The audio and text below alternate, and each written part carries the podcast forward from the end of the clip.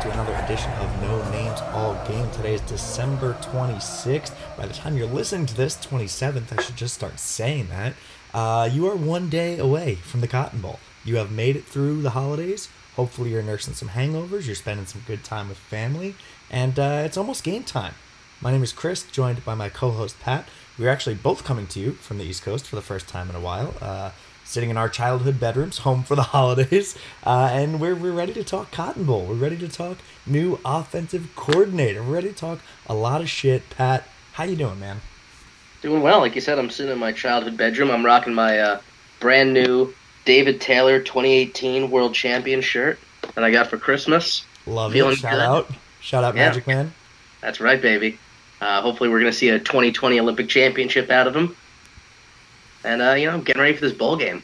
Hell yeah. So, uh, apologies to anyone who listens to this. We're giving you exactly one day to listen to it, especially with it being an early game, noon game for us East Coasters.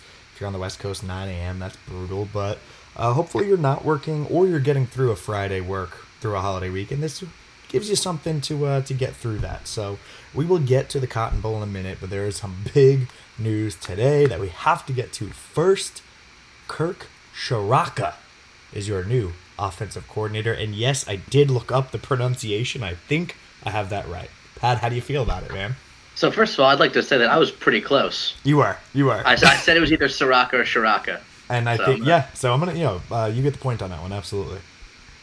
Um, I feel really good about this. My I, he was uh, the, outside of Joe Brady. He was in my top two picks. Uh, it was him or the guy from um, Oklahoma State. Yep. And you you sent me some stats on his his career as an offensive coordinator and uh, quarterbacks coach. And I honestly I like what I see. The thing I like the most is that every single year he coaches, his points per game goes up. Yeah, yeah, absolutely. So we had a lot of people today on Twitter. Um, a lot of people going, you know, home run higher, love this guy, this is amazing. And we had a couple people tweeting at us like, hey, what do you think? And my answer was like, I'm happy it's someone who's called plays before because that was one thing I said I really wanted. You know, obviously, let's take a moment, moment of silence for all the the Joe Brady worshippers. It's not gonna happen. Um, and you know what? I hope he has an incredible career and you know, a seemingly great story. But we can we can move on from that story at this point. Um, but one of my things is I wanted somebody who's called plays, and this guy's been at least a co-offensive coordinator since 2009. So that's awesome. Uh, but my response otherwise was like, honestly, I don't know that much about him. Like, I think a lot of people are going off the fact that Minnesota had a really good year and a really good game against us. And people are like, oh, he's amazing, he's amazing. Which, like, it's cool. You know, get happy about that. But I wanted to dig in a little bit. So, did some research, uh, looked back at his history. So, 2009 to 2012, he's at Rutgers, quarterbacks coach slash co offensive coordinator. Um, didn't look up any numbers there because it's Rutgers. Like, kind of hard to hard to put stock into that. That that was sort of at the tail end of them being good. Yeah, yeah, that's fair. Maybe I should have looked up those numbers. Sorry, everyone. That was like so. I feel like 2009 was basically right after Ray Rice went to the NFL, hmm and they there was like some holdover for them still being an okay program, Yeah. and then downhill probably while he was there. Okay, good. Like I said, we can throw those numbers out the window.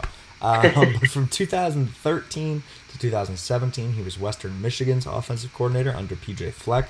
That's where PJ Fleck kind of blew up as a hot name in coaching, uh, and then followed him to Minnesota from 2017 to 2019. So, like you mentioned, um, you know the stats. I didn't go through all the stats, obviously, but just points per game wise, when they started at Western Michigan in 2013, 17 points a game. Go to the next year, 2014, 33 points a game. Like nearly doubled points per game in a year. Pretty damn good for any any program, any situation. Then you go to 2015, goes to 36 points per game. Cool. You know, hard to improve on 33, but you're still moving up. Go to 2016, 41 and a half. So 17, 33, 36, 41 and a half. From the time you started, you more than doubled it. Pretty impressive. Yeah, I remember that team, uh, Western Michigan in 2016. You know, everyone was talking about how they were one of the hottest offenses in the country, scoring 40 something points a game. I was like, who the fuck is this team, Western Michigan? Um, but obviously, it led to some success and got them, uh, you know, the Minnesota job. So they go and they take over Minnesota, and you know, us being in the Big Ten and fans of the Big Ten, we've always kind of viewed Minnesota as just like a whatever program. Um, and you can see these last couple of years, PJ Fleck and you know, by by proxy, Kirk Ciarrocca, have had a real impact on them. Uh, 2017, they were scoring 22 points a game when they first got there. 2018 jumped up to 29 points a game, full touchdown. That's a full more. touchdown in one season. Wow, look at us, same page. Hey, hey, look at us. Uh, full touchdown in Who one would have thought? Not me. and then this year, 2019, they, they were just under, uh, just over 34 points a game. So same thing from you know in a two year span to go up 22 to 34. It shows it shows improvement. It shows taking teams that are not historically known for being electric offenses and moving them in the right direction. Um, And doing that against Big Ten defenses in Minnesota, averaging 22, 29, 34 against Big Ten defenses. yeah, And that, I mean, this is a team that plays Iowa every year, that plays Wisconsin every year. It, that's that's, a pretty really good impressive. point. That's a really good point. I didn't even think about And, that. and with Minnesota recruiting, you know, right, right. That's So the he's- point. he's not even there for this PJ Fleck's third season there, so he doesn't even have a full program of all PJ Fleck's guys. Yeah, And he's made that improvement and put up those points in a, a premier conference. Yeah, and I think that's I think that's a, a great telltale sign too. In that first year jump, so like Western Michigan first year seventeen to thirty three, Minnesota first year twenty two to twenty nine. Like that first year, you're taking over an entire room of guys that like don't really know you, don't know if they're bought in, don't know if they trust you. So to take them from that one year and show them like, hey guys, we are going to do something here. That second year, getting that instant result, pretty damn cool. Um, so yeah, And this, I mean, this is going to be the most talented team he's ever coached. Exactly, exactly, and I think that's part of it. Like he is, he's a Pennsylvania guy. He's from Lewisberry, I think. Um, you know, Franklin. Franklin mentioned that he wanted somebody who has had success and has had experience pl- calling plays, which love that he acknowledged that. Um, but said someone who said he wanted someone who is kind of familiar with their system. He said it's a tough balance because you want someone who like can come in and and bring their thing that they do, but also understand like Penn State's returning a lot of talented players, and this is not a developmental thing. Like this is you need to come in and execute. So it it'll be a balance of like him bringing in the things that he was able to do so well, you know, against us and against other Big Ten teams, but also looking at our strengths and realizing what we have on this roster with Clifford, with the four running backs, with Freiermuth coming back. Like you got to come in and execute right away. And the thing that I'm excited for him to hopefully bring to this offense right away is offensive consistency. Because Yeah. I mean, that, that's what they showed against us. You know, they put Yeah. up 31 points against us, and they, even when they like kind of took their foot off the brake a little bit, off the gas a little bit, you know, they were still getting first downs. They were still Right. prolonging drives. They're making it hard for us to come back. So Yeah, they were they were carving us up. Um, there was a there was a tweet earlier from I it's at PSU underscore underscore strong PSU everything. Um, put out uh, their their offensive stats for this year. Um, so their quarterback this year, sixty six percent completion, pretty good. Uh, just under three thousand yards, twenty eight touchdowns, six interceptions. Not bad. Like not not earth shattering, but not bad by any means. Um, running backs. Running back one, uh, 1,100 yards, eight touchdowns. Running back two, 460 yards, six touchdowns. Running back three, 400 yards, two touchdowns. So I like that it shows, you know, he's got three different guys that are all eating a little bit. There's a clear lead back. Um, I forget his name. It'll come back to me in a minute. Um, but then a couple other guys in that rotation that he'll have to work with with our, you know, seemingly four-headed and potentially six-headed monster with these two running backs coming in. Um, but I think the one thing that really stands out and that everyone loved is how he used his receivers. I mean, he had he had Rashod Bateman and Tyler Johnson both over a thousand yards. Uh, wide receiver one, 74 receptions, 100. Oh, I'm sorry, 1,114 yards, 11 touchdowns. Wide receiver two, 57 receptions, 1,170 yards, and 11 touchdowns. So you got two thousand yard guys, both with 11 touchdowns. Yeah, and two big time receivers is is something we haven't seen since the Godwin DaeSean Hamilton era, Yeah, yeah. Um, so I think I, I think it's a lot to be excited about. Like, which said, admittedly wasn't that long ago, but still No, but it feels, feels like, like, a long time ago. when, when, ev- when every year you have the expectations of like win now, win now, every year seems like another like ten years has gone by. Um, but I'm excited about him, man. I, he's got experience. He has shown consistent improvement. He's shown to be able to do it against good defenses, like you mentioned. Something that a lot of people on Twitter are talking about today is uh, it'll be good that he can give Brent Pry feedback on how he dissected that defense and how he was able to do it so effectively, which is kind of like tongue in cheek. I think some people are just like just saying that to poke fun at Brent Pry and get their grievances out, but at the same time, like, yeah, it's true. Yeah, I mean it's always good to have an outside perspective. Yeah. Um, and then I think the the last big thing going around Twitter today is will this have any effect on Justin Shorter, who is currently in the transfer portal? Will he see the success that Ciarrocca has had with wide receivers and say, okay, I'm coming back? Maybe, but probably not. That's my my my assessment. Is I'm hopeful. I think that would be really cool, and and to see him blossom into the five star that we know he can be. I don't think it's but I'm happening. not counting on it. There's there's reports uh, on 24/7 today that he's in Gainesville right now taking non-official at University of Florida.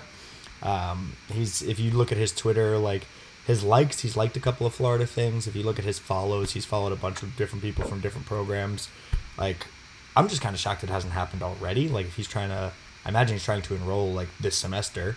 Um, I'm sure he'll have to sit out at some point if he doesn't get a waiver. So, I, I, I don't know. Like, I, I'm super hopeful that that happens, but I, I don't see it. Yeah, I doubt it. Um, But you know, all you, right. you got to hope that he- you know. Hopefully, he at least meets with him. yeah. So I, I have to imagine Penn State's still recruiting him, right? I would think you know we were having this uh, we were having this conversation earlier um, in my group chat with the guys that were on our uh, our roundtable discussion. Tony, Brandon, Alex. Um, do you think do you think our coaches like Franklin and the position coaches actively recruit guys that are in the transfer portal, like our guys that are in there to keep them, or do you think it's more like they have that first conversation once it's about to happen, and then like, hey, do your process, and it is what it is. I have to imagine it's probably not as aggressive as like when they're recruiting someone out of high school. But I have to imagine that they there's a decent amount of contact. Yeah, I think it's I think it's probably a mix because I mean Franklin's been very clear. He's like, if you're looking, we're looking. If you're in the portal, you're no longer on the roster. Like your locker is taken down, all that kind of shit. Like he's very clear about he'll support you. He'll you know he'll he'll do whatever you know whatever you think is best for you. But he's made it clear like once you're in that, you know you, you're welcome to come back, but it's it's not a guarantee. So I don't know, man. I think it's probably different per per guy. Like maybe there was more with Lamont Wade than there was with like you know one of the lower three star guys who was going to be a backup. Um, Yeah, I mean, I'm, I'm sure there's certain guys who, when they go in the portal because they're not getting playing time, Penn State's like, listen, we're going to help you find a good Yeah. spot to land. Yep. But when there's a guy who that they want to bring back to be productive, I would guess that they still somewhat actively recruit him back. Yeah, that's a really good point, and I think I think in this situation particularly, there's probably at least that one follow up conversation of like, hey, Justin, we know you're looking, we know you're taking your time and your visits, but wanted to let you know this is the guy we've hired. This is what his plan for the offense is. If you think this is still a fit for you, we'd love to have you back. Yeah, So- and I, I would be I would be a little surprised if Coach Soraka doesn't uh, doesn't reach out to Justin Shorter himself if he's allowed to. Yeah, yeah, yeah. I could see that. They they said I'm not sure what the rules are there, but- Actually, yeah, they said he's actually in Dallas right now um, at the bowl game with them, um, which is cool. Obviously, he won't like call any plays or anything. Yeah, but he just, Um, just gets to be with the team. That's cool. Yeah, yeah, they were talking to Clifford. He said he had just met him, talked to him like today. So pretty cool that that's like already happening. Um, couple Twitter questions on uh, the offensive coordinator on Kirk Ciarrocca. It's just a fun name to say, Ciarrocca. I'm gonna say that a lot. There's gonna be a, definitely gonna be some fun like memes on that. I heard someone talking about uh, Rock the Casbah, but wait, Sharak the. Casbah, That's not bad. Not bad. Uh, This seems like a, it sounds like a normal name to me, Ciarrocca. Well, yeah, because that's because your name is Calicchio. You guys come from the same family. It's just, it's, I don't know, it rolls off Yeah, the yeah. tongue. It's Sharaka, just a name. Sharaka, Sharaka. I don't know. We're cool. Anyway, uh, Twitter questions from, uh, first one's from William Nittany, who is actually the founder of the Nittany Lions. No, that's not true, but it would be cool if it was. William Nittany says, Do you think the new OC, whose name is Ciarrocca, will bring a high end QB recruit in 2021? Um, so let's talk QBs for a minute. So we have what five on the roster. Um, yeah, so we didn't take any in this class. Did I'm, I, I'm a recruiting expert and I'm terrible. The question is, will we bring in a high end? Because we haven't had a real like five star recruit in a, a long time. Uh, Justin Fields would have been that guy. Obviously, we know how Wasn't- that story went. Hackenberg a five star? Yeah, but that's what 2012, 2013. Yeah. Like that's you know six years ago. It's a while. In, in the world of again, in where every year matters. It's two quarterbacks ago, though. True, but it feels like forever Yeah. because Trace's Trace's era was so long, and Clifford's is beginning to be so long. And we had the Tommy and Trace, and we had the Tommy and Cliff. Like it seems like so much has gone on. Um, but yes, Hack was a five star quarterback. Um, didn't quite pan out. So let me say that we haven't had a. And I love Hack. Shout out if you're listening. He did great things shout for out. our program in terms of keeping Yeah, it alive I in a- will- in a in a very hard era. But he w- didn't have a five star career. If we'll put it that way. Exactly, exactly. So the question is, do you think that having a offensive coordinator who has shown he can do good things with an offense will bring in a high end recruit? Uh, my guess at some point he will bring in a high end quarterback recruit. Uh, I would be surprised if it's right away, just because Clifford's young. There's a lot of quarterbacks in in the room right now, and anyone who's a five star quarterback recruit, I think probably looks to come in and start at latest as a sophomore. Yeah, So and, you know it might take a little bit, but I think he will eventually. You know, he's not only is he a, a good offense coordinator with a solid history, but he's a he's a quarterbacks coach. yeah, yeah. Which is another huge thing we talked about in what do you need out of an offensive coordinator hire. We said it was maybe not necessarily needed to be a QB. They could have shuffled positions around, like if Joe Brady came in. But the fact that he is, I think, is a really good thing too. Yeah, and I mean, you, Um, you saw how good he, Tanner Morgan looked under him this season. Yeah, Tremendous. And again, Tanner Morgan, from what we've seen, has been a guy who's like good, not great. Like he has talent, sure can be a good quarterback, but we never like, oh, watch out for Tanner Morgan, and then he lit us up. So yeah, uh, so recruiting wise, we do have a quarterback in this class. My apologies goes out to Micah Bowens from Las Vegas, Nevada, three star dual threat quarterback. Uh, forgot about him. He was one of our earlier commits, so my bad. Um, but yeah, you'll have you'll have Cliff, you'll have Levis, you'll have the two four stars that came in last year, uh, Michael Johnson Jr., Ta'Quan Roberson, and now Micah Bowens. So that's five scholarship quarterbacks, which, which Franklin has always said is what he wants at any given time on a roster. Um, I don't know. I don't exactly know the reasoning for that, but he's always said like five scholarship quarterbacks is what he wants. Um, So I'm sure you want like three active quarterbacks on your roster. You want your starter, yeah, your backup, and in case someone goes down, you have a backup backup. Yeah, exactly. So if we look to 2021, uh, the the top guy is Caleb Williams. He's a five-star dual threat out of Gonzaga High School in Washington D.C., um, which we've had we've had a couple recruits out of Gonzaga recently, um, and he's one that we're very high on, very very high on. Um, right now, his crystal ball, and this is so far in advance, everything can and will change. Right now, his crystal ball is 62% for Georgia, 25% for LSU, and then 12% undecided. Um, we are listed on the warm, warm. We're warm, baby. So they- yeah, so it's Georgia, LSU, Oregon, and us that show warm. I don't know, man. It's so weird. We literally are just wrapping up 2020. I would love Caleb Williams. I have no idea. Um, but I think you're right, as in the future, it'll happen at some point. Uh, William Nittany also says, Do you see us playing out more of the two tight end set next year since that is a strength and so is running back? Would only make sense because we could run on defenses like crazy and our tight end crew would be mismatches. What do you think? Bowers is graduating, right? He is gone. Okay, and then we've got um, who's our other tight end? Pat Freiermuth is number one. I know, I know that. I tried to give you some shit. Pat Freiermuth is number one. You've got Zach Kuntz, Kuntz. behind him. And then Uh, Theo Brenton Johnson Strange. coming. Brenton Strange too, who uh, came in this year as a freshman and played a little bit as well, and then Theo Johnson, who was a top tight end of the country, will be in as a true freshman. So yes, you have four guys that could play and should play. Honestly, Yeah, I, I Um, wouldn't be surprised if we see a lot of two tight end, uh, especially. We'll get to this later, but the uncertainty of the wide receiver core yeah, next Yep. season. There's going to be a lot of Yeah. youth, uh, a lot of guys without a ton of, you know, a ton of success at the college level. yeah. I think it'll be interesting. Uh, and this this is going to segue into our next question very well. Um, but I think it'll be interesting because Freiermuth is obviously a stud and should be very very involved. I think Kuntz and Strange are both guys that like we've seen have athletic ability. We seen we saw them play like snaps in some of the early games where they were playing with that you know four game red shirt rule, um, and then Theo Johnson comes in looking like he could make an immediate impact. So it's like does Theo jump those two guys? Like do one of those two guys? You know, make the jump into the second backup tier. It'll be like it'll be interesting to see how that second and third tight end spot shake out to see if it's you know does it make sense to have these two tight end ones.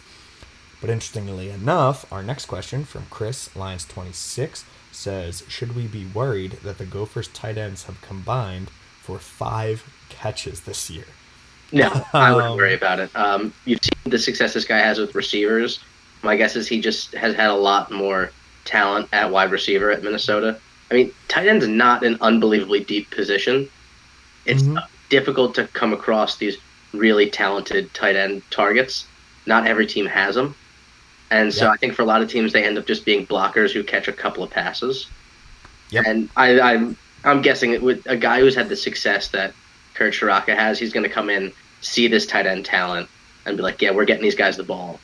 And there's there's just no also no shot that James Franklin is going to be like, like by some wild like, I like chance that Kirk Ciarrocca's like, yeah, you know, I just don't like getting the balls to tight ends.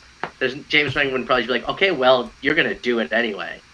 Yeah, like could you imagine that conversation? You know, I really don't like the tight ends. I know you got that guy, uh, Freiermuth. What's his name? Yeah, probably not going to work out for me. And Franklin's like, you know what? You're my man. Yeah. that does not happen. So, uh, Chris, valid question, Chris, but no, I'm not worried at all. Um, I did count seven catches, semantics, five or seven, but uh, I, I think, like you said, he. I mean, you had the trio of wide receivers, the two, uh, Bateman and Johnson, both over a thousand yards, and then Chris Autman-Bell, who was a great third receiver. So they ran a ton of three wide receiver sets, and they had the thousand yard rusher. Um, again, I'm blanking on his name for some reason. There's only so many touches that go around. I mean, how many times this year did I complain about Freiermuth not getting enough touches? And then we looked at it, and it's like, oh, well, KJ had 13 catches, and Journey had you know 20 something runs or whatever it was. It's like sometimes that just doesn't happen. So I looked at their I looked at their roster too. The two tight ends, both of them were like three star guys that came in the last year or two. Um, it, it's just a different it's a different animal. So um, I'm not worried about it. I think it'll be fine, uh, and I'm kind of excited, man. Like he, he's shown that he can adapt to what he has. He's shown that he can make progress with what he's given. So I, I'm excited to see like one what he does instantly that's new and different, but also that like what he does that utilizes our talent that we didn't see with Ricky Rahne. Like if I'm James Franklin, I'm like, hey Kirk, go sit down with Tyler Bowen and you guys like have a beer and figure out what we're gonna do for these tight ends, because like it's gonna happen. Yeah, agreed. Um, all right. Anything else on uh, on our boy Kirk? Kirk Ciarrocca. Anything else for him? Hey, well, welcome to the team, baby. Yeah, man, absolutely. Welcome home. Welcome back to Pennsylvania. We're very excited for you. Um, and yeah, it's funny. I was watching a, uh, I was watching a video of uh, they were talking to PJ Fleck and they were asking him like, "How's it feel?" And he's like, "Yeah, you know, we knew it was coming. He's been with us for a long time. Been with seven years. You know, love him. You know, appreciate him. All this stuff." Uh, and he's like, uh, "We knew he wanted to get back to Pennsylvania, so you wish him luck, but." Goes in the same conference, you know. You don't love that. You're gonna be playing against him, and like you could see it, like hurt him a little bit. So that makes me kind of happy. Yeah. yeah fuck you, PJ Fuck You and your, Sorry, PJ. you and your boat. Row the damn boat, apparently. Um, all right, let's move on. Um, bowl game preview. We are going to the Cotton Bowl. I do want to first say, uh, correction. Last time we talked about this, I mentioned that the Cotton Bowl is a very nice stadium and it's great. It's not played in the Cotton Bowl. Played played in AT&T Stadium. why? That is so dumb to me. Like I get it. AT&T Stadium is beautiful. It's brand new. It can hold more people, I'm sure. It's a better experience for the players. But why even have the Cotton Bowl Stadium if you're not going to play the Cotton Bowl in it? Is the Cotton Bowl Stadium still standing? I think so. I'm not sure. I went there. I went there. I went there. We played in the Tax Slayer Bowl in 2012 or 13, and I was there, and it was in the Cotton Bowl Stadium. Maybe they've knocked it down since then. I don't know. This is me just venting. Someone corrected me on that on Twitter after our last episode, so I wanted to make sure got that on the record. Um, but yeah, we don't we don't have like a plethora of stats for this one. We'll do kind of a general overview. But what's your what's your thoughts going into this game, man? Uh, honestly, this, this is a game that kind of reminds me of how we felt coming into the Minnesota game, where we go, this is a team that's had a lot of success, but not against a lot of talent. So we're not sure how good they are. We think they're good. We think they're not as good as us, but we really don't know. Yeah, yeah. It's and I think we probably said the I think I said the same thing on the last episode when we did like a quick preview. For me, it feels a lot like the bowl game last year against Kentucky, where it's it's their Super Bowl. It's one of the biggest games they've played in a long time. We end the season on kind of a, a down note, you know, a little bit less than what we wanted. And it's it almost feels like it's like, all right, if you beat Memphis, it's cool. You beat Memphis, whatever. If you lose to Memphis, it's like, wow, lost to Memphis. That's uh, it's not great, man. Um, so if we look at them, they are 12 and one on the year, which is damn good. They won the American Athletic Conference. Uh, their only loss was to Temple. They lost 30 to 28. And they beat great, Cincinnati twice, who was a good team. Yeah, so their quality wins, the ones I counted, they beat SMU, who was ranked for quite a while, uh, and they beat but just Cincinnati got twice. smoked in their bowl game. They did, so maybe they were frauds too. But beating Cincinnati twice, and didn't they beat them back to back too? Yeah, wasn't it? Back to back. It was like their last, yeah, it was their last game of the season, and then the championship yep. game. So like that's impressive. I mean, it's hard. It's hard to beat any team twice in a season at any point. Let alone twice uh, back to back. Yeah. Um, they're scoring 40 points per game, which is eighth in the nation. Uh, again, this is this is that conversation that you were talking about. Is like, are they a really good offense, or are they just playing trash and they're scoring 40 points because they're playing no one? Um, I don't know. Uh, they're allowing 24, 24 and a half points per game, which is 48th in the country. Uh, and I think the big storyline here is that they'll be missing a couple of key people on their team. First and foremost, their head coach, Mike Norvell, uh, went on to be the head coach at Florida State. Their defensive coordinator, Adam Fuller, followed him to Florida State, so he will not be there either. And their starting tight end, Joey Magnifico, which is just an A plus name, uh, will not be uh, playing as well. I believe they're also uh, missing their starting left tackle. Yes, that was it. I knew there was a fourth one and I couldn't find it on Twitter. That is it, the starting left tackle. So no head coach, no defensive coordinator, no tight end, no left tackle. That's if we don't like win this game by a lot, I'm gonna be really upset, man. Yeah. Really upset. Um, I don't know, man. Like I, I want to like dissect this, and I want to go into like what's their stats against these teams, and what's their passing, and what's their rushing. Like from what I see, they look to be a pretty balanced team pretty balanced rush rushing and, and passing. Um, yes, they've scored a lot of points, but like I say it all the time, and it comes back to bite us. It doesn't it doesn't scare me a ton, man.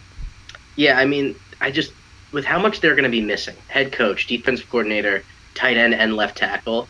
I think our offensive line should have a field day. I mean, our defensive line should have a field day against them. Yeah. Uh, look look yep. for some, especially out of Yetur. you know, last game he's ever going to play in the uniform.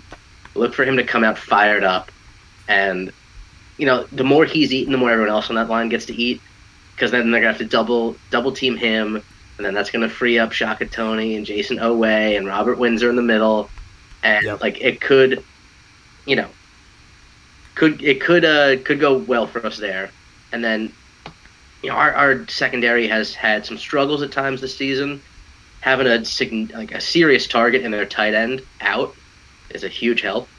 Uh, yeah. Even though the, you know that's usually usually end up getting covered by linebackers if you're a tight end, but still, or safeties. But I mean, still that's a gigantic help. And I mean, they're letting up 24 points a game in the American Conference. I think we should certainly be able to top that with. Oh, absolutely. I don't think we might have Noah Cain out for the game still, but I don't think we're going to be missing anybody. And then we're they're scoring 40 points a game. I don't think they're gonna touch that against us. No one scored that no. many points a game points against us this year, and I don't think yeah. I don't think it's gonna be Memphis. If Ohio State's not putting up 40 on us, Memphis is not putting up 40 yeah. on us. Um, yeah, it's it's interesting when you see that much out. Like the head coach and the D coordinator, that's a lot, man. Like if your head coach leaves, I feel like your offensive coordinator and your defensive coordinator can kind of rally together and be like, "All right, guys, we got this." But then one of them, dude, this off- this offensive coordinator is like sitting there like, "All right, guys, we're gonna do our best." like, yeah, is he gonna be the head coach, their offensive coordinator? I would imagine. I, I would imagine. And then who's um, calling plays? I have no idea. I mean, I guess he's probably going to pull double duty. Um, I think the linebackers coach is going to be the defensive coordinator. It's like th- that's just a lot to figure out in a short period of time. Like I know I coaches always the defensive coordinator out of a already not like great defense. Yeah, yeah, exactly. And like I think coaches always prepare for this, right? You always know like, all right, if this guy's out, who would be the emergency backup? Like for us, we have Tyler Bowen calling plays for this game, um, which we'll get to in, in a minute. Um, but yeah, I think it's a lot to overcome, and I just, I don't know. It is their, excuse me, it is their Super Bowl. Like this is their, you know, um, was the biggest bowl game they've been in. I don't know how long, but a while from what I remember or I've read. Um, I don't know. I just I don't see.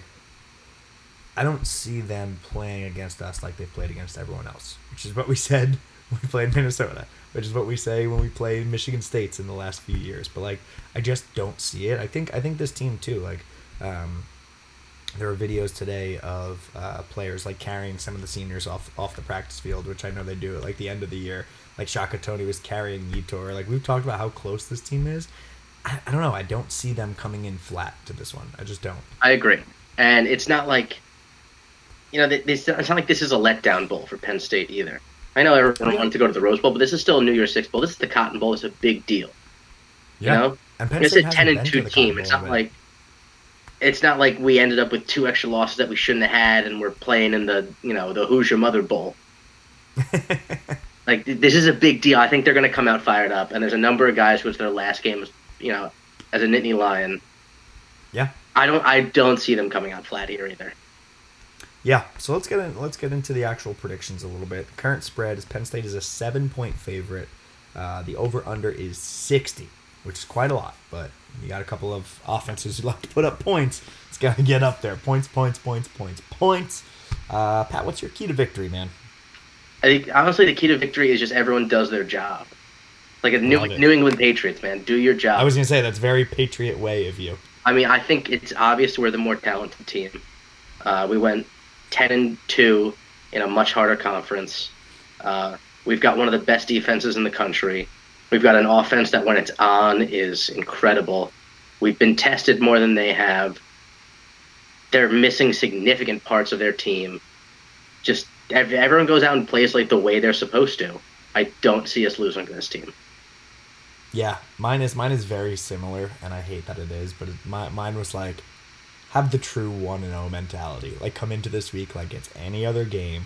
Go in, play like it's for something. This is the end of your season, which I know those are kind of counterproductive thoughts like treat it like any other game but show up like it's a big game but I, I feel like it, it's it's it's one of those where we've seen in some bowl games historically where we showed up a little flat like we weren't ready to play and we got beat um, and and I think and I think they will be. Like I mentioned, this team is so so close. There's a lot of guys that are they're core guys that are are leaving this year. Um, and you know, no more Cam Brown, no more Yetur, no more John Reed. Like I think this defense is gonna come out firing. Um, and I think tactically, I I think it is get to the quarterback. Like I want to see I want to see these wild dogs eat one more time. I want to see like five plus sacks in this game, which I know maybe is a little aggressive. I don't care, man you're missing your left tackle. You play in the American whatever conference. Like, just put this kid on his ass over and over and over again. Make them make them realize who they're playing. Like, uh, it's it seems like overly simplistic, but I feel like it kind of is. Yeah, I mean, I totally agree. And for a lot of these seniors and guys leaving, I know this isn't like back in the day where you know the scouting was limited. You know, scouts look at every game now, it, pretty pretty yeah. equally. But you've seen guys have big bowl games, and then that helps their draft stock. Yeah. Oh, definitely. Yeah, you have a big bowl game. Parlay that into one of your big like Reese's Senior Bowls or East West Shrine Bowl. Then you go to the combine. Like those are the last couple of things that people have seen that can move you from a mid third round to an early second round. Like that's huge. It's millions yeah. and millions and millions of dollars. So yeah, I, again, it's it's it, these are kind of simple key to victories. Like I don't want this to sound like we're phoning it in, but it it just kind of feels like that. Like show up, get pumped, treat this like as importantly as you treated every other game. Because if you truly believe in that one and zero, oh, every game this year you treat it as your Super Bowl. Do that. Do that this week. Go in there, kick some ass. Uh, don't be surprised if. What should we not be surprised if, Pat?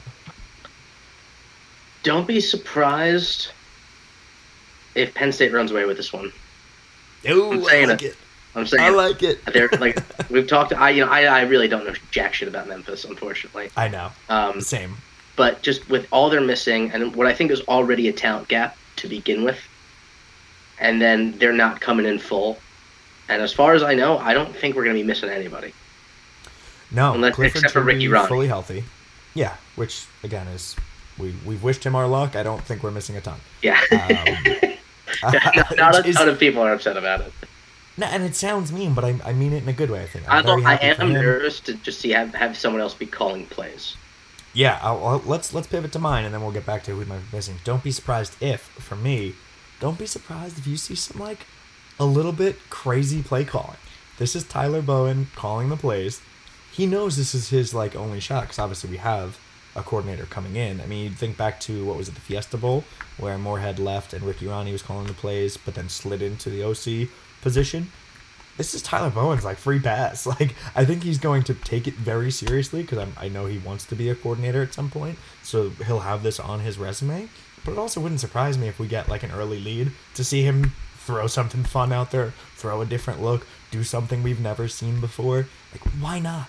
Why not? It's your only chance. Yeah, especially against Which a maybe- defense who's missing their defensive coordinator.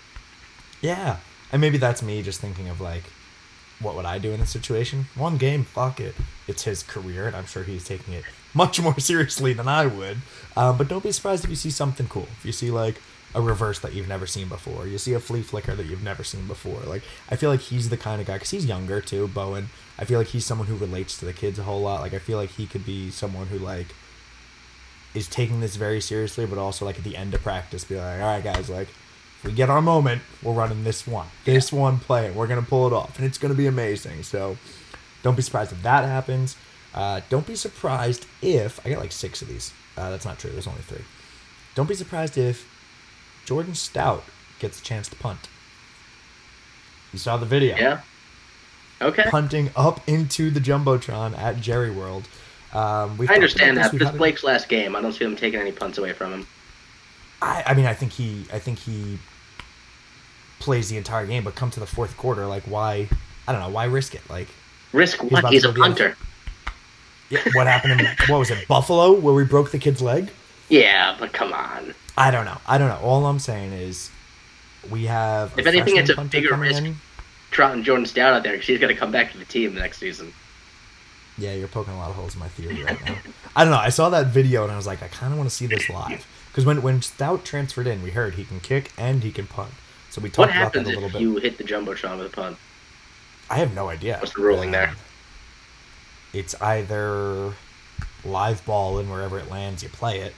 Um, no, because if they call it a dead ball, where would they spot it? Just wherever it hit. So that seems like a bad idea to hit the jumbotron. Yeah, I don't know. I, I would just like to see that leg in action as a punter because next year Blake Gillikin is gone, um, and yeah, it's his last game, so maybe you don't want to take anything away from him. Um, we have a freshman that'll be coming in. That's a highly rated punter, and then I think we have a couple of walk-ons. But hell, if Stout can do it, I think it would be damn cool to see it in action before we get to next year. That's just me. Um, and don't be surprised if there's a kick return for the touchdown. Just putting it out there one last time. I didn't get many this year, uh, or any this any. year. I know. I was just trying to fool myself into that a little bit. Um, yeah, I predicted five or more, and we got zero. Yeah, well, we had two that were called back, right? Yeah.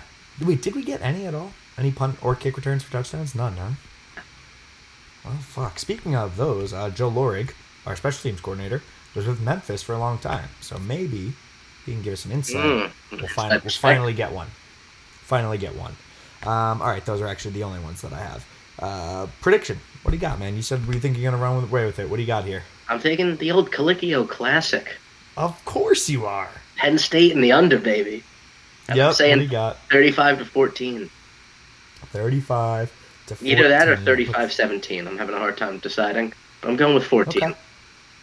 35 14 that puts the total at 49 so you're, you're well under you're giving yourself that um, if you have listened to the show at all even once you know what i'm going to be picking here The Hankin taking hard line. Hard line i'm taking penn state i'm taking the over uh, penn state's going to win this 44 to 20 it's we're going to be just over the 60 is a lot of points it is especially in a bowl game but i think i don't know i think i think clifford comes back fully healthy kind of like ready to ready to finish the year off with his like signature moment, right? Like, you know, he got hurt, Levis came in, the Levis questions started circling, new offensive coordinator, like this is the end of his first year. I think he's gonna wanna go big. Um, KJ, obviously we don't know what's happening there. We'll talk about that in a minute. I think he'll have a big game. Pat Freiermuth snubbed on so many things this year. Um, I just I see this offense turning up. I think 44 points is in the realistic realm of possibility. And I think 20 is probably even spotting them a little too much, but I needed the over, so 44 Yeah, that's 20. right, you did. There it is. You're, you're There reaching it just so you can get the over. I know, I really was. I, I at first I was like, oh, 44 17, and then I did quick math. I was need a couple more points, uh, or whatever. Not 44 17. I think I had 40 17, something like that. Um, all right, there we have it. 35 to which one did you go with? 14. 14. All right, 35 14. I'm going 44 20. Uh, and there you had it, folks. So it's an early game. Um, the playoff games are on the same day, right? One of them. No. Is it? all of them on New Year's Day? Why did I think? Uh, I mean, one might be on New Year's Eve, the other one's on New Year's Day. I don't think there's any. for some reason, I thought. No, you're right. Clemson, Ohio State, and LSU, Oklahoma are on the same day. My bad. Oh, so wait, both of the semifinal games? Yeah. Wow, look at that. So yeah, it's a full game. It's a full day of football, which actually probably helps the ratings on this Penn State Cotton Bowl. Not that it would be like not a highly watched game anyway, but yeah this whole this 12 for the- o'clock bullshit, though. Ugh. Aren't you happy you're on the East Coast for this? Like 9 a.m. if you're still back in I know. Cali. I know. Um, all right, so hopefully everyone enjoys Cotton Bowl. Hopefully we have a great, great, great, great win. Great, great, great, great. Dad. All right, let's finish up with some quick hitters. Uh, and when we got some more Twitter questions. Uh, first one our boy Micah Parsons is officially a consensus All American. Yeah, I mean, this kid is, you know, debatably the best linebacker in the country this year, He's he's, He's incredible, top man. two. He, uh, at worst. Is really Yeah, what it comes down yeah. to. yeah, And so he uh, I did Consensus All American, it would have been ridiculous. Yeah, I did some research because we talked about this. Talked about this in the very beginning of the year. This was one of my predictions, actually. We'll go, we'll go back to our year long predictions maybe on our next episode. Um, one of my predictions is that we were going to have at least one consensus All American. Boom, there he is. Like Um, baby. So I, so I looked it up. Uh, there's two different things that you can be. You can be a unanimous All American or a consensus All American. Uh, and the way it works is there's five outlets that the NCAA recognizes to determine who are actually All Americans. Because nowadays, literally every publication puts out their thing, right? The Athletic has one, ESPN has one, Bleacher Report has one. Everyone has an All America team. So there's five that the NCAA actually recognizes. It's uh, Walter Camp, uh, Associated Press, Sporting News, American Football Coaches Association, and Football Writers of America Association. So on those five, he was the second team on Walter Camp, first team on AP, second team on Sporting News, first team on the AFCA, and second team on FWAA. So two first teams, three second teams. I don't know who's putting the way it works- second team. There's like there there's there's four guys that they like all of these rotate. Tim, the like, guy from Clemson. Who else? Isaiah Simmons, the guy from Clemson, um, uh, dude from is it Oklahoma? Um, hang on, hang on, I'm looking, I'm looking. Oh no, Wisconsin, Zack Baun, uh, and Cal, Evan Weaver. Um, those are those are the guys that I saw a lot of um, being like mixed in, whether they were first or second team. Um, It. Let me tell you, if Micah Parsons played in the '90s or even the early 2000s, he would be like a top three pick. yeah, It's just it's just not as much of a he line. It's just not as much of a linebacker's game in the NFL these days. No, but a guy like He Isaiah played in that era, man. Oof. Yeah, I mean Devin Bush went like ten last year, I think. Isaiah Simmons has talked about top six, top seven this year. Like he'll be up there. Um, but yeah, it's, it's these guys. It, it's Zack Baun from Wisconsin, Evan Weaver from Cal, Isaiah Simmons, Micah, and then a couple others that got mixed in. So if you look at those five things, to be a unanimous All American, you need to be first team on all five of them. So obviously he was not unanimous, which is super super cool, but whatever.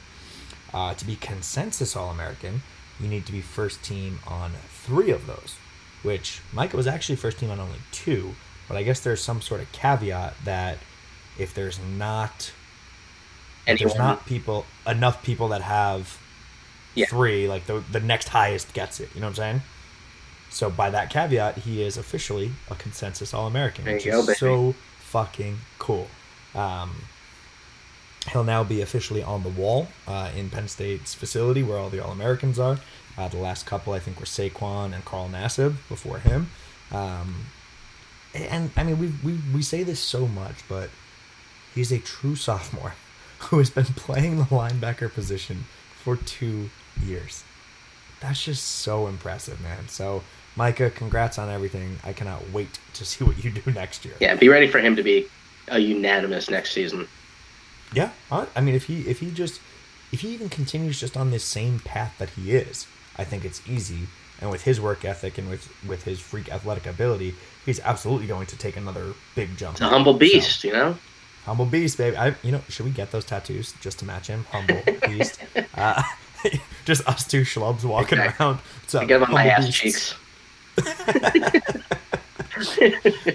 nice, nice. Anyway, moving on. Uh, talking about talking about big life decisions, humble beast tattoos, or whether or not to declare for the NFL.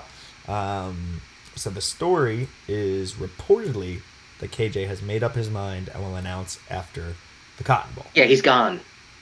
Yeah, yeah. when you when you say that, like nobody nobody waits to announce that they're staying.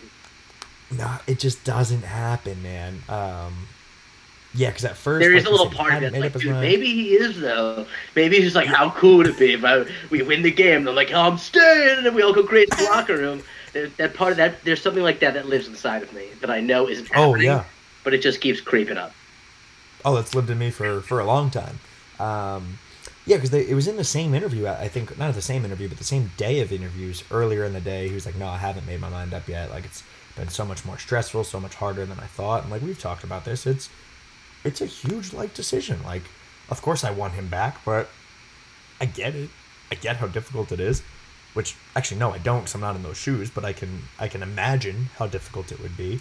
Um, and then later in that day, other reporters had the clip of him saying like, "Yeah, I made up my mind. I'll announce it after the Cotton Bowl."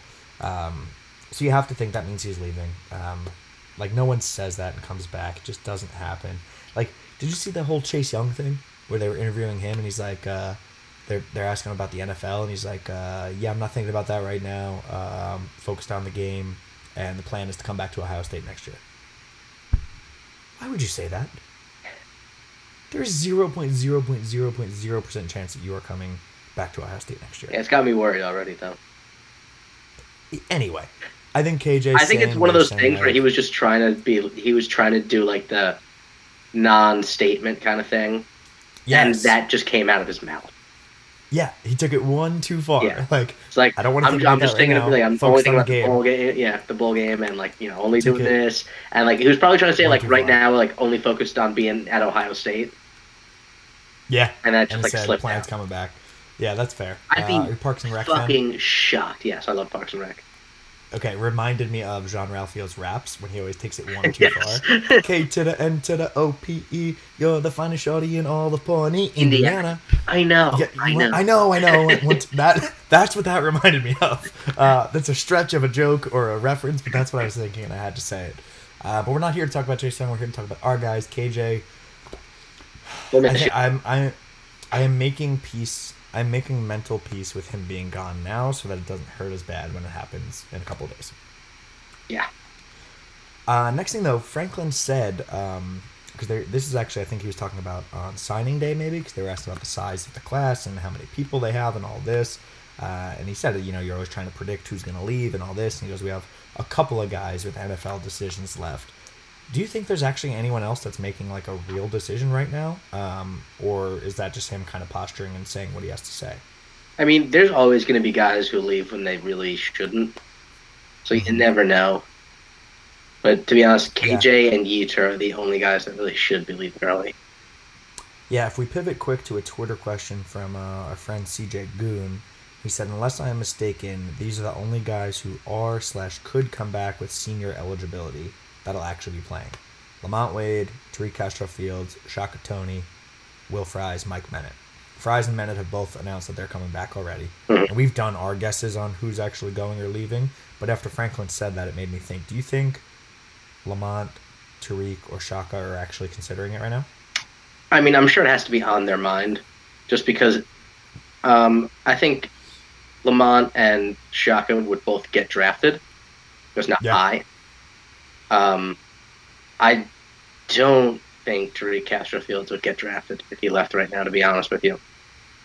I agree. Um, if anything, I think he'd be a late round because like he he's shown he's shown that how good he can be at times. He's shown the athleticism, um, but he's had some he's had some bad games this year. Uh, from our viewpoint, at least, I, I think I think Shaka could actually go like mid rounds. Like, Yeah. I think I think it surprised. There's a chance Sharif- that he could.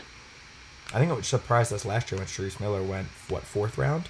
And I think it just shows edge rushers are a premium, and if you are an athletic edge rusher, teams are gonna Yeah. are gonna go for L- you. Lamont Wade had a big year. This had a great season.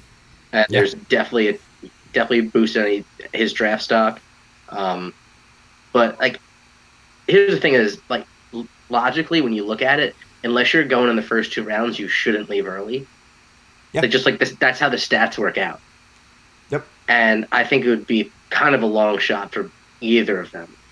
Um, Yeah, It'd be like a bit of a long shot for Shaka and a very long shot for Lamont Wade, just because safeties aren't like unless you're one of the best safeties in the country. I don't think anyone's really taking your first two rounds. Yeah. And he's not a name that gets thrown. He, he I think he's a guy who could prove that he's one of the best safeties in the country next season. But he's just not a name that's getting thrown around a lot. And but you just you never know when guys are going to leave. Man. Sometimes Yeah. they just do it. Yeah, I uh, I think I'd be shocked if anyone else besides KJ declared. I think Franklin said that because there probably are guys that he's having those conversations with. Yeah, Uh, and he- realistically, and he doesn't want to don't say they so. do leave. That really undermines them. If his statement is like, "Yeah, we've got one guy who we're waiting on," Right, right, right. Yeah, And, I don't think ever and the conversation that, about that right. kid becomes like uh, his coach didn't even think he was ready to leave. Right, exactly, exactly. So, yeah, we'll see in a couple of days. Um, and selfishly, I hope those guys don't leave because, like, Saint Wade, Tariq, and Shaka will all be huge pieces of this defense next And year. honestly, so- selflessly, it just like the stats work out that if you're not getting drafted in the first two rounds, you shouldn't leave early. So I don't want yeah. them to. well, the good news is we will learn all of this in a day and a half. So, um, Yeah. yeah. Uh, next up, quick hitters, Miles Sanders. Uh, we have said on this podcast for a long time that he's quietly having a good year. It It's not no as quiet anymore. Yeah. It's no longer quiet. The last like three weeks, he's been on an absolute tear. Miles Um, Sanders he's- he's won my fantasy league for me this this year. Good for you, man. Congrats. I lost terribly in all of my leagues. So let's not talk about that. Let's talk about Miles Sanders. the season with one Um, loss, baby. So many people were uh, so many people were upset that he did the slide down at the end of the game. Yeah, he almost fucking fucked me. I, I, can't, I can't tell you. I won my final game by three points. Like Yeah, at the I end mean, I of the think game. he, I think he had the easy. T- I think he had an easy touchdown, but that's the smart play, babe. That's the smart play. That Penn State education saying, "Hey, I'm gonna give myself up right now. We can knee it. no, the game is what you over." do is you run down, and then you run down the end zone to the side, Nah, they always risk a and, fumble and there. then Good you then you get in the end zone and give me a solid ten extra fantasy points. good for him. I'm very happy for him. Um, but let's talk realistically about rookie of the year. We had uh, it was about a week ago. Um, one of our uh, one of uh, the people that, that we interact with, Blue White Sports, tweeted. Uh, I think my tweet was about like guys doing well in the NFL. He said Miles going to win rookie of the year, and this is December 18th. So uh, nine days ago or so at this point. I said I'd love to see that, but it looks like he's a long shot right now. If you've got faith, get a bet in. He's at 33 to 1. Incredible value. Well, he had another good game, and now he is at 12 to 1. So in the span of seven days, he jumped from 33 to 1 to 12 to 1, which is huge. Like that is ma- I wish I could have got a bet in at 33 to 1. Put 10 bucks on that, win $330. I'm Yeah. happy with that. What's going to hurt him is that he didn't start the year off super hot, and especially when it comes to touchdowns. Uh, his rushing yards aren't huge. For him, it's been a balance of rushing and receiving yards. That's what's Which going I think is okay. Yeah, it is. Yeah, but, but I think that but when it just sounds kind of less flashy when it's getting voted on. true. I, Like I he doesn't have a thousand yards rushing. I don't think. No, but he's not that terribly far off. I think he has like seven, eight hundred.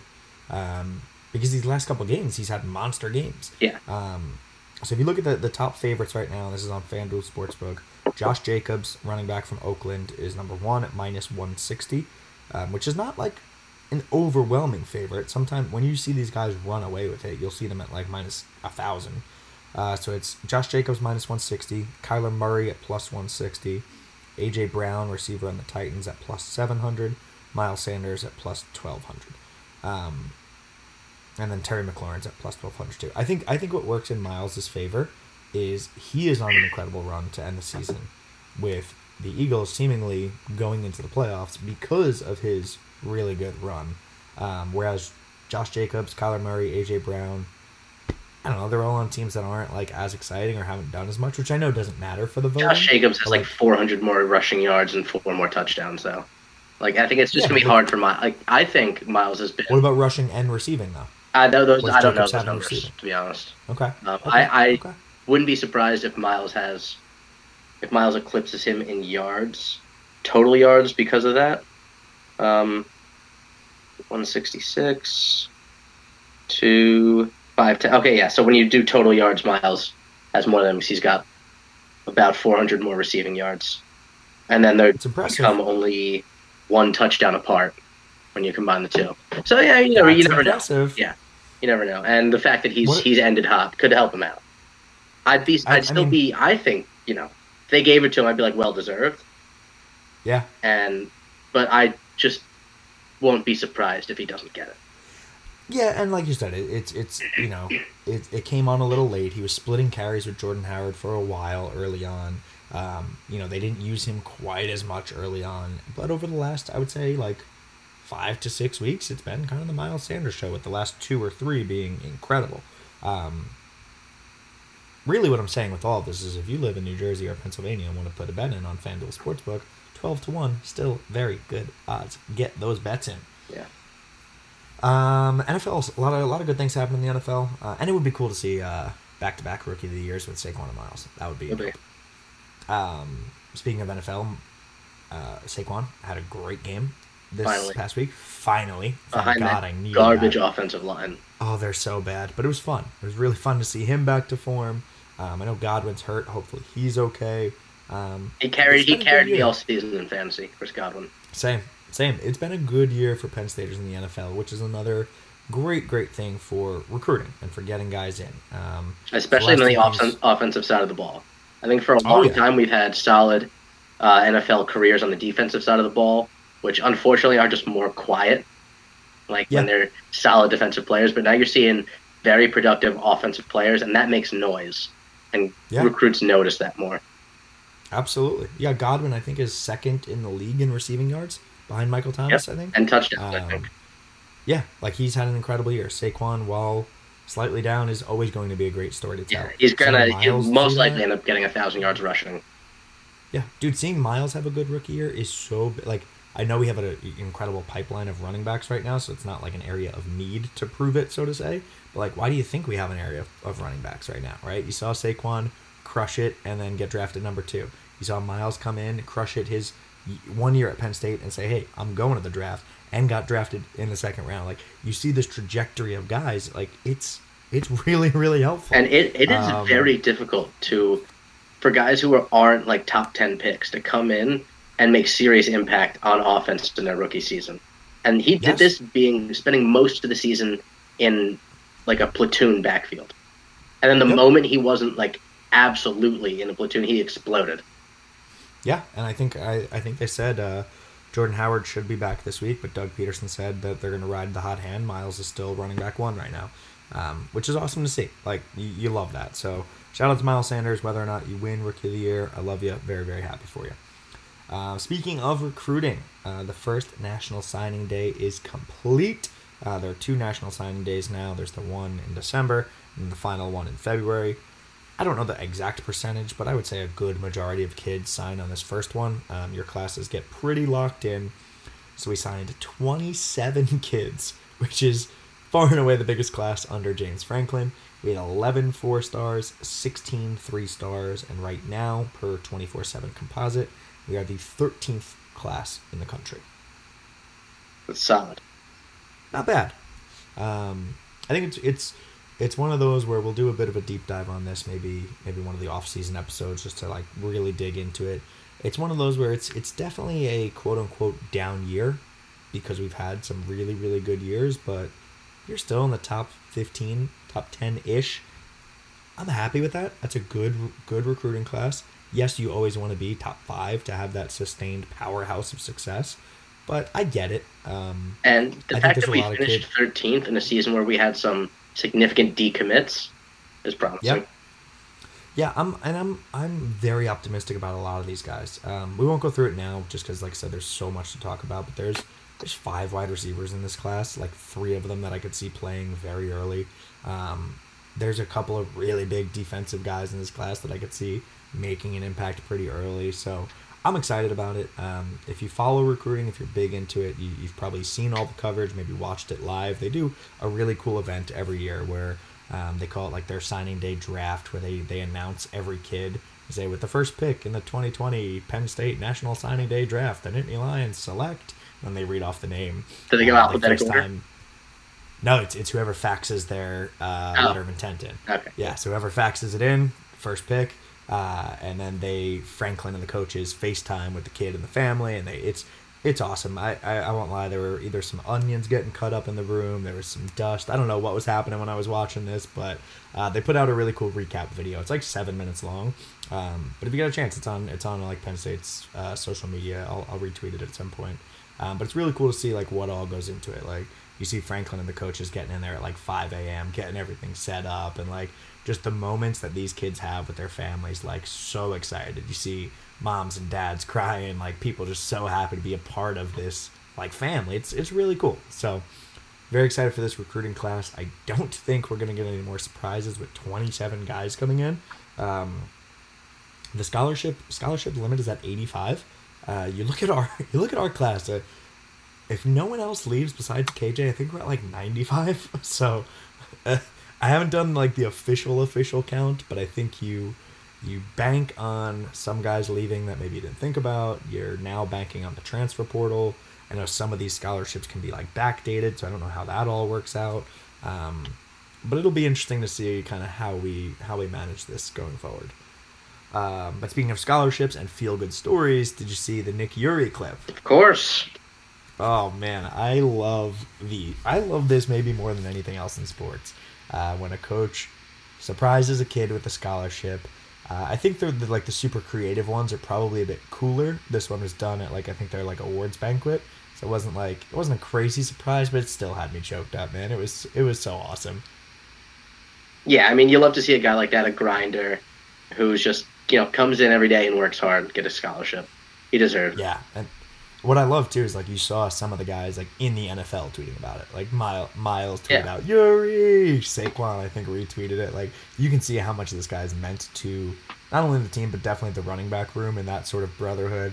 Um, and I actually asked, I asked on Twitter because I, I think Eury's a senior. And I was like, you know, honest question, like not trying to be a jerk. Like financially, how does this work? Like, is this more of a symbolic thing? Like he's about to graduate in a couple months, or like is this actually like a financial gift kind of thing? And uh, I think it was Nicole. I think Nicole Wood tweeted us uh, that it gets backdated to the fall and then covers the spring. So his final senior year doesn't have to pay for, it, which is awesome. Um, I think that's it for quick hitters. Anything else you got before we finish up with our last Twitter questions here? Nope. All right. Um, so we covered CJ Goons um, about uh, those guys coming back with senior eligibility. Wade, Castro-Fields, Tony Fries, Bennett. We talked about that, like who might actually leave. But his his statement, not really a question, was, "Wow, that is a small number of seniors." Um, yeah, I'll, I'll have to dig into that. I don't actually know what the breakdown is, but I can't think of a ton of like actual seniors next year. Yeah, I mean, he's probably. I think, yeah, we'll, we'll take your word for it. Um, Nick Rocky said, "Don't forget my question from last week." Sorry, Nick. So I did do some scrolling back. Um, I don't, I don't know which one you're talking. Last week there was a question where he retweeted Daryll Clark. Daryll Clark retweeted something that I think Jay Paterno retweeted or something like that. But Daryll Clark said, "Miss it, maybe coming back to State College," and Nick Rocky said, "Uh, QB coach?" Question mark. I mean, maybe he's just coming back to visit. Who knows? That's what I'm thinking. Uh, I, I think I, mean, we have our. that would be a cool hire. I mean, it'd be cool. Like, two things. One, I think we have our QB coach in Kirk Ciarrocca at this point, so I don't think that's necessary. like if you hired an OC that wasn't a QB expert, maybe you need someone to come in. Yeah. So I think we're covered. And I think too, this is like this is one of those things that all of us as fans do. If there's like a beloved player who like wants to be a part of the team. Like, you know how many times like when we needed like a wide receivers coach, people were like Bobby Engram, he should come back. Like, you just pick a player that you used to love. Like people are like Matt McGloin should be a coach. This guy should be a coach. It's like And we've been saying LeVar. Arrington for a long time. yeah, everyone has said LeVar Arrington should come back and be a defensive coach. Like, it just it gets thrown out there. I think it's the nostalgia, the love. I have no idea what Daryll Clark's coaching experience is. If he's a viable quarterbacks coach and wants to be a part of the staff, that'd be awesome. I don't know what his status is. Was he on that team that went to the Orange Bowl? Um, wasn't Orange? I mean, Orange Orange Bowl was like Michael Robinson, wasn't it? Wasn't there one after that though? But Michael Robinson's team that they did go to the Orange Bowl, killed I remember Florida that State, one. right? Yep, yep. And I thought there was one after that. Um, Daryll Clark was in the the I think it was the Citrus Bowl when we played LSU in that like super muddy one down there. I think you're right. Remember that? Yeah.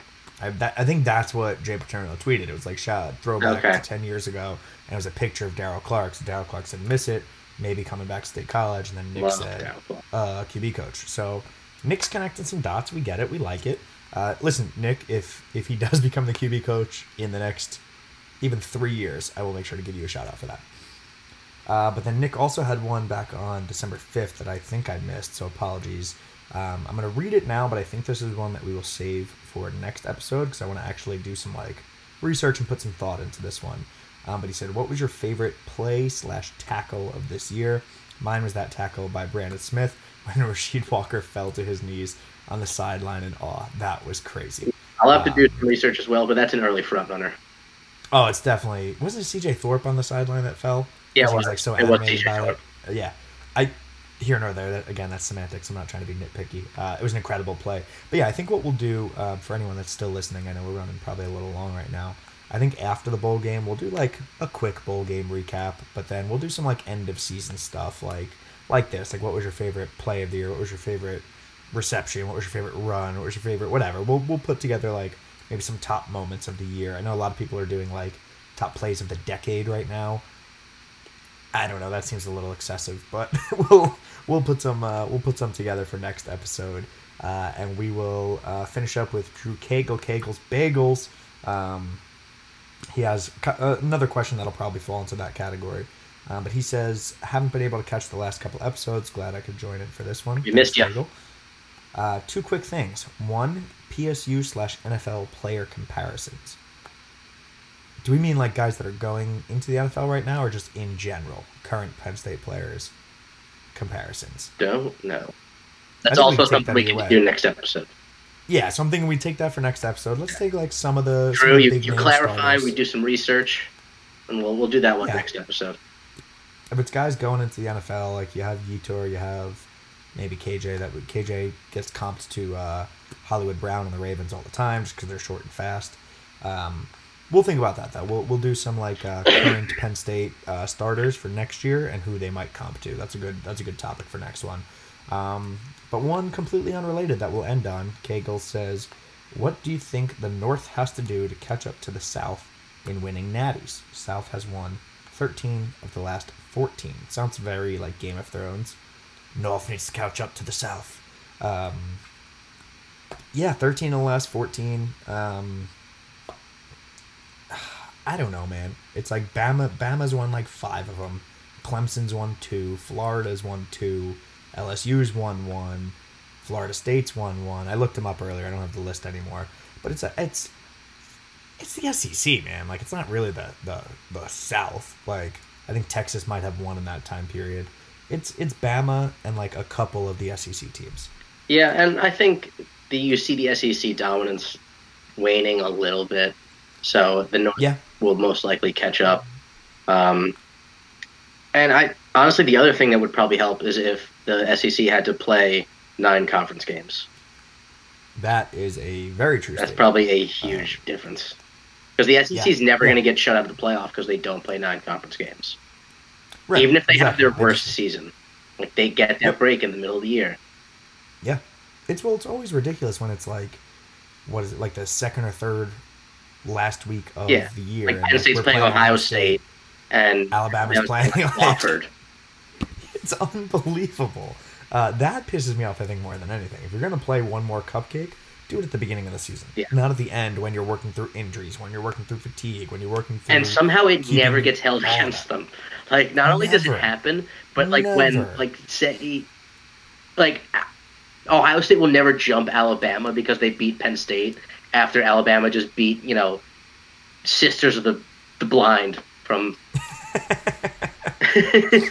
Wait, you, you're you're telling me you don't put any stock into it when they play Northern, Southern, Eastern Indiana Tech uh, of exactly. community college? Yeah, Come on. like like things things every season if Ohio State was ranked two, Alabama was ranked one, and then Ohio State beats us, Michigan or Michigan State, and Alabama beats yeah, fucking who's your who's your mom Tech. Yep. We Ohio State wouldn't jump Alabama, but if it was the if it was the other way around, like Oh, absolutely. and and I would say even less than that. Let's say Ohio State is one, Alabama's two, and then one week Ohio State beats Illinois, the same week that Alabama beats LSU. Every time Alabama would jump them. It's ridiculous. Yeah. Yeah. And I think it's tough too because, like, again, Bama's been so dominant. So out of those 13, Bama's won five of them. So that accounts for a whole lot. Clemson, who has now become a powerhouse, has won two of them. They play in the ACC. Guess what? They're going to be in the playoff pretty much every year until something dramatic changes. So, like, I think, I think, I don't know, man. Like, I, the North South was- thing always. If Clemson was going to miss the playoff, it would have been this year by them having one loss. They did. Yeah.